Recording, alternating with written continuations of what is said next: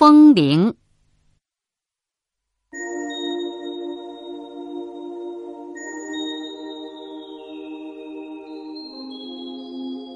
我有一个风铃，是朋友从欧洲带回来送我的。风铃由五条钢管组成，外形没有什么特殊，特殊的是垂直挂在风铃下的木片儿。薄而宽阔，大约有两个手掌宽。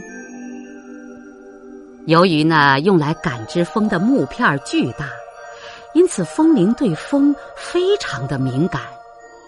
即使是极细微的风，它也会叮叮当当的响起来。风铃的声音很美，很悠长。我听起来一点儿也不像铃声，而是音乐。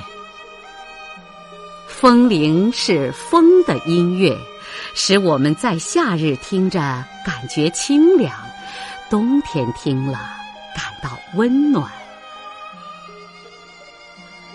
风是没有形象、没有色彩、也没有声音的。但风铃使风有了形象，有了色彩，也有了声音。对于风，风铃是觉知、观察与感动。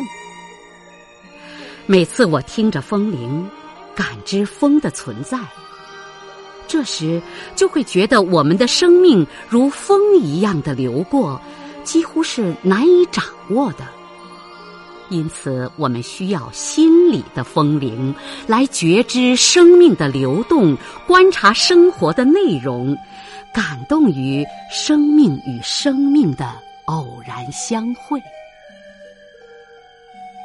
有了风铃，风虽然吹过了，还留下美妙的声音。有了新的风铃，生命即使走过了。也会留下动人的痕迹。每一次起风的时候，每一步岁月的脚步，都会那样真实的存在。